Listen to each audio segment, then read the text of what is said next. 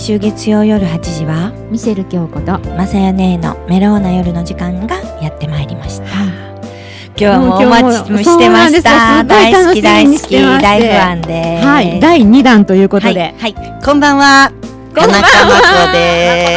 こんばんは。お待ちしてますできればもう月に一度来ていただきたいね。もうまこさんの日で。不安でございます。不安でございます。でもお久しぶりでございます。ありがとうございます。また呼んでいただきまして。ありがとうございます今日はねはねなんかちょっとこうパターンが違う感じで、はい、違う引き出しからまた。あの、ね、まこさんを皆さん前回映画の話をさせていただいて、ね。はい、皆さんどうだったのかなっていうのが、うんうん、あの気になりつつ、はいはい、あの私のことを昔からね、はい、もしかすると、うん、あの名前なんかどっかで聞いたことあるなって私よく言われるんですけれども、とかあの神戸の街歩いてても。はいはい。っかで見たことある顔やなとかね 言われるんですけれどもそういう方たちにとっては、多分私があのかつて、あの通訳をそうなんですよ。マコさんといえばもう有名なねもう音楽スタね音楽番組には音楽番組には必ず、あの有名なね、あの音楽番組、はい、夜のヒットスタジオで、はい、見てます見てます。そうですよね、まあある程度の年齢以上の方は、あのご覧になっていたということで。昭和生まれ知ってますよねみんな、そうですそうです。まああの実はあの音楽番組も長くやってたんですけれども、うん、男性の方はね、うん、意外とそうではなくて、はい、あのトンネルスの生だらの方を見ていて「はい、あセナの通訳やってたよね」とかってスポーツスポーツ選手の方の通訳をやってたのをよく覚えてくださっているあの方も多いんですけれども、まあ、あのどちらかというともともとは音楽が好きで、あのこういった、えー、テレビやラジオの仕事を始めたいなと思っておりましたので、えー、今日はちょっとその辺のね音楽の話ができたらなと思います。ね、まこさんお綺麗ですから、多分ブランカンでもすごく目立ってたと思います。目立つと思いますよ。ね、綺麗な通訳の人は誰や。一度あの画像っていうかね、YouTube で見させていただいたら、もうね。劣らずその周りのアーティストの方に、ね、劣らず綺麗な方なので。ねすごい。なぜこの世界に入りました。あの本当は放送局に就職したかったんですが、はいはい、ちょうどどこの放送局も2年間、うん、第二次オイルショックで、うん、あの大学卒の女性は取らないっていう年があったんですね。であの年がバレますけれども、あの男女雇用機会均等法なんていうのが成立する前だったので、男子だけ取って女子は取らないというのよかったんです。それであの就職試験も受けられず、うん、もうどうしよう私何やって生きていこうと思っていて、仕方なく、実はアルバイトで AD を始めまして。でそれはまあ音楽番組の制作がどうしても、あのに携わりたかったので,、でたまたままあラッキーなことに、最初に AD をやった番組が小林克也さんが喋っていた番組で TBS の番組だったんですけれども。それであやっぱり私ラジオ好き音楽好きとこう思っていて、うん、なんとかしてこれで食べていけるようになりたいなと、うん、でもそれは無理だしなんていう時代がありまして、うん、でも、まあ、その業界の端っこに隅っこに入れたことによって、いろんな方にご紹介をねあのしていただいてたまたま共同東京っていうプロモーターの,、あの会社に紹介していただいた時に、ちょうどうちでその英語ができる海外障害コレポンって言っても若い方わからないんですけれども、あの海外の会社と当時またあのインターネットもメールもない時代だったんでね、はいはい、テレックス使ったり国際電話で交渉するんですけれども、はい、そういうことができるバイリンガルの人間は少なかったので、あのそういう人を探してるんだって言われたんで、ああ私できますよっていうことででそれを始めたんですね。そしたらその京都東京の人が、あのそもそも眞子は何がやりたかったのって聞かれて、実は私テレビやラジオの音楽番組の仕事したかったんですって言ったら、じゃあ、あの今晩ねって。あの夜のヒットスタジオっていう番組に、うちが招聘しているアーティストが出るから見学するかって聞かれて、嬉しいお願いしますって言ってテレビ局のスタジオの中に入れると思って、えー、23歳です当時は。いはいはいあの大学出たてなので,、でもドキドキワクワクしながら、あのついてきました、でも隅っこの方で副長の隅っこの方で、あの見ていたんです、でそしたら、そのディレクターの方が「君誰？って、怒られると思ったら、あの一緒にその連れてってくれた人が、あ実はあのこの間からうちで働くようになった子で、あのアメリカ育ちで、であの音楽詳しいんですって、で今日見学したいということでいいですかって言ったらいいよって言って、あじゃあ英語できるのねって言われたらはいでき、まあ、一応って、であでも音楽以外のことそんな詳しくないんでって言ったら、うんうん、じゃあさって言ってちょっとやってみてって言うから、うん、えはいえ何の？と思ったら、ミュージシャンの通訳って言うからあミュージシャンかよかったと思って、はいあのいつ来たらいいですかとか言ったら、今って言われて、今？えー、え見学に行ってるのにその日に言われた思いっきり普段着で、えー、えだって23歳のバイトですよ。イメージしてみてくださいその格好を、はいはい、で今って言われて今どこで、って言ったら番組生放送って言われて、えー、えマジ？もうねもう心臓が喉から飛び出す人がこういうこと言うのよねっていうぐらいめっちゃくちゃドキドキしてでも多分ここでそれは無理ですって言ったら二度とそんなチャンスはその来ないだろうと思ったんで。分かりましたと、うん、でちなみにそのアーティストは誰ですか？って知らん人だったらどうしようと思って、そしたらカラパナというバンドだったんですね。はい、でお二人は多分あまりご存じない、はい、と思いますけれども、あのハワイ出身の,、あのまあ、AOR でサーフィンミュージックとも言うし AOR とも言うしたまたま私も割と好きなバンドだったんですよ。それであカラパナかと思って、えでも通訳っても決まってるんじゃないですかって言ったら、うんうんうん、いやあのその子に今日はやらなくていいよって言うから君が今からスタジオに降りてやってって言われてええ嘘やんと思って。であの階段降りてキャットウォークを降りてスタジオに入って、で生放送で通訳をやったところ、気に入ったから来週から来いと言われてそれが決定でやるようになったんですけれども、まあそんなちょっとカラパナの曲をね、はい、いい曲。なぜ私が好きだったかっていうと、はい、なんかすごいメロウな気分になれるし、海が大好きなので、あのそういう波とかもこう海の音とかも聞こえてくるようなそんなカラパナが大好きでじゃあちょっとこの曲、はい、えー、サーフィンムービー、はい、サーフィンの映画のサントラにも入ってる曲です、はい、カラパナで「Many Classic Moments」。はい聞いていただきました、はい、カラパナさんで。どうですか？初めて聞きましたあの初めてのその通訳でこの方々にお会いした時って一生懸命だったんで。ほとんど覚えてないですけれども、はい、そのやっぱり司会の方が日本語で喋ってる時に、MC の方が、あのアーティストの横に立って、ウィスパリングって言ってねあの、マイク通さずに小さな声で同通する、同時通訳するんですね。であの吉村麻里さん井上順さんの、こう質問が終わって、あの日本ではどんな食べ物が好きですかとか、まあ、何でもいいんですけれども、聞かれた時にそこからまあ1秒ぐらいですぐに彼らが「Oh, we love sushi」とか例えば「We love teriyaki」とかって言った時に、そこにこう間が空いてしまうと生放送では辛いので、だから日本語から英語は同時でやって、で英語からに日本語にするのは彼らの声をやっぱりファンの方も見たいし聞きたいからそれを生かしてその後に逐次通訳って言って追っかけで通訳するっていう形でそういうのもまあ打ち合わせしないでいきなり本番でやったんですけれどもまあそんな感じでやっていくうちにだんだんだんだんこう慣れてきてあのー、まあこれがきっかけになったので私にとってはものすごくあの思い出のある、えー、バンドなんですけれども、まあ、自分がそんな通訳をするというふうに思ってもいなかったですしあくまでも自分は裏方で制作したいと思って制作がしたかったので、あのーこうカメラの前に立つ日が来るとかマイクの前に座る日が来るなんて全然思ってもあのいなかったんですけれども、まあ、結果的にはあのそこで、まあ、80年これ70年代ですけど、はい、80年代に入ると、今度はあのいろんなガイタレさんが日本に来るようになるんですね。でそうすると、まあ、夜の人スタジオだけではなくって他の番組もそうですけれども、い、ろんな番組にあの出ると。で今までの通訳さんっていうのは、そのテレビとかあんまり出ていないので、あんまり業界の専門用語がわからない。であのヒットスタジオが一番大変だったのは、生だったんですね。口パクもなかった時代で、そうするとそのスタジオにいる日本のミュージシャンとの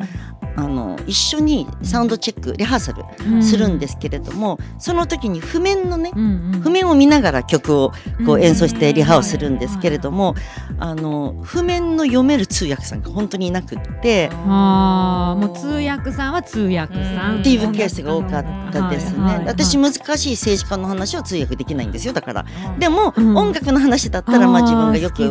わかるし、まあ、楽器も弾けるから譜面も読めるしで、えーと、ずっとあの大学の部活が映画と演劇だったんでカメラのこともわかるので結局そういうカメラリハーサルの時にはカメラの話も照明の話もわかるし。あのサウンドチェックの時には音楽の話も通訳できるしっていうんで、まあ、あの生放送の番組においては今までなかったタイプの通訳だったので、じゃあもうこれからガイタレ来た時には、あの通訳してねって言われて皆さんが画面で多分見てたのは私がちょこっとだけ本番の中で通訳してる23分だったと思うんですけど、あの1スタジオって、あの朝早くに入って、あの全てのアーティストが17アーティスト出る10以上のアーティスト出るんですけれども全アーティストが各自あのサウンドチェックと、あのカメリハとするので、リハーサルだけで何時間でかかるんですね。で夜までずっとなんで、まあ、8時間以上スタジオにいるという。でその間映ってるのは数分ですけれども私はそのリハーサルの時にどれだけ通訳できるかっていうのがすごく重要だったんですね。それでまあそれを、えーと、よる人はね16年ぐらいやったかな、うん、それをずっとこうやっていくうちに、まあ、いろんなアーティストの通訳もしますし、うん、であのレコード会社の方から、うん、もう彼らがプロモーションで来日したした時に、要はあ当時のアーティストってコンサートツアーで来ることもあったけど、あの新しいアルバムが出るからって言ってプロモーション来日結構多かったんですよ。1週間だけ来て、日本中のあのテレビやラジオに出て自分のあの新婦を PR するっていうのが多かったんでそうするともうホテルの部屋にこもって朝から晩までひたすら取材を受けるっていうのをやっていたのでそうすると、まあ、音楽雑誌のあのインタビューとかがかなり多くてですね、そ今度はあの曲名とかを知ってないと、放題と現代ってものすごくあの違うことが当時昔はね。今割とカタカナ読みでそのまま言っちゃいますけどすごくあの明るい曲なのに日本語の放題は「悲しきなんとか」とかね。悲しみのとか雨のなんとかとか。そうそう晴れてるのに雨のなんとかとかね。あのでもそれをこうその場で通訳できるっていうのはよっぽどもともと音楽を知ってないとできないことだったんで私にしてみたら難しいその医学とか政治の言葉わかんないけど音楽だけは好きだったのででまあそれをやっていくうちにものすごくあのミュージシャン専門の通訳っていう道がだんだんこう開けてきて、まあ、10年以上やってるうちにいろんな人からああの人はミュージシャンの通訳だというふうに思っていただけるようになって、で、あのー、実はあのーテレビだけではなくってそのツアーの時に例えば一緒にね日本全国、例えば札幌から福岡までこう、公演があるとするじゃないですか。で、まあ、ローディっていうんですけれども、一緒にこうツアーする通訳っていうのも何組かのアーティストとはやったことがありましてでそれってまあ1か月とか拘束されてしまうんで、なかなかできなかったんですが、あのその中でもすごく印象的だったのが、アバというグループ。はいはい、知ってます？はい。アバはい。で1か月一緒にこう1か月近く一緒に回ったんですけれどもそうすると彼らのバックミュージシャンだったり例えばエンジニアの人だとか、そういう人たちともずっと毎日一緒にいて、それでああの音楽のその仕事をするっていうことは、うん、そういうのを作ってる人たちともいろんなコネクションを作ったり信頼関係を作らなきゃいけないんだなと思って、いろんなことを学びました。はい、ということでそのアバの曲ちょっと聴い。ていただこうかなと思いますけれども、えっ、とバラードかな？アップテンポがいいかな？アップテンポいきます。ね、はい、じゃあミュージカルにもなった神曲でいきましょう、アバでママミーヤ素晴らしい。なんか、はい、ハッピーに元気になりますね。ね。ね。やっぱりアバはね、いいですよね。まこさんにとってはすごい思い出だと思いますけれども。ね、なんせあのー昼間通訳してるんじゃなくて、はい、一緒に寝泊まりしてるじゃないですか。それはすごい。で急病になったりねこのツアーの時もそうだったんですけれども、フリーダの方が途中で声が出なくなっちゃって福岡で。でどうしようって言って、あのー、コンサートなのに声出なかったら、ね、成立しないんで、もうねみんなで福岡市内のお医者さんすべてに電話をかけて で夜中にホテルに来てくれてもう注射打ってもらってもうそれはそれは大変だったんですけれども、まあ、でもそういう仕事をしたおかげで、その一つのコンサートを作るためにはその舞台を作っている人たちがいるっていうことも、あのよく分かりましたし、で逆にそういうことを経験したおかげで、また今度それ以外の,、あのアーティストの時に、あのちょっと今日は時間ないんでそのそういう話また全部できないんですけど、ポール・マッカートニーの通訳をした時も、あのようやく彼が初めてね、あのツアーできた時も、あのずっとついて回ってたんですけれども、そのその前のアバとかの経験があったから、うん、だから、あの何が必要とされているかっていうのもやっぱり分かりましたし、やっぱりリハーサルに独り占めして、アーティストが壇上に上がって歌ってる時って通訳やることないから、あのアリーナの最前列に座ってずっとリハーサル、えー、ゲネプレずっと独り占めしてこうやって見てるんですけれども。それからあの舞台の袖にいるんですけれども、あのそういうことがやっぱり経験できるっていうのも後にすごく私にとってはプラスになって、まあ、まあその一緒に回るあの通訳はもう途中からやらなくなったんですけれども他の仕事もいっぱいあったのでただ本当にあの20代の時にそういう仕事をたくさんしたおかげでその裏方の仕事も分かるしそれからたまたまそのあのラジオの番組の原稿を書いて、あの番組の構成作家をやっていてそれがきっかけで「眞子さんラジオで喋ってみませんか?」って言っていただいてでその結果 DJ のお仕事もいただけるようになったりして結局こういう仕事っていうのは人と人とのつながりなので。あのこう最初はものすごくあの、ハイリスクだなと思った夜のヒットスタジオの通訳でしたけれども、でもやっぱりそういうところからつながってたんだなって。それってやっぱり選ばれし人間でね、あの一回してやっぱり雰囲気とかなかったら次ないじゃないですか。でもそれをずっと持続するっていうのはやっぱ眞子さんのオーラであったり、そのもう表現力であったりだと思います。でもねあの人前で上がってしまって最初のうちは、頭の中真っ白になって、アーティストが、あの喋った答えが全部吹っ飛んだ時もあるんです。へ生放送でありました。それでそれどどうなったんですか？言わない。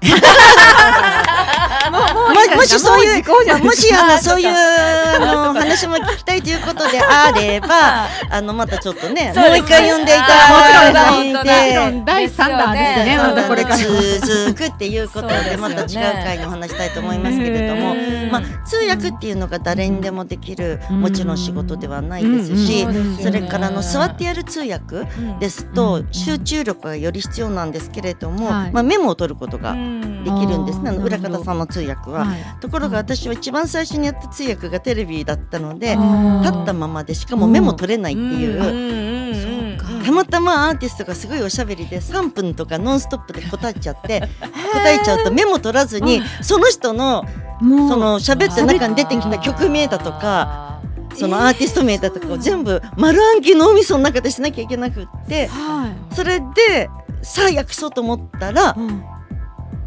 あなんだっけ一番最初に言ったの。と思ったらもう真っ白になっちゃって。やばってなったことが、まあ、あるんですけれども。まあ、そこであの焦ってもしょうがないのでごめん忘れたって言うんですけれどもあの覚えている部分を訳しながら思い出すことも実はありますしね。あのそこでもう一回って言ってあとなんだっけって言ったアーティストに聞きながら、まあ、経験積んでいくうちにだんだん上手にごまかすというか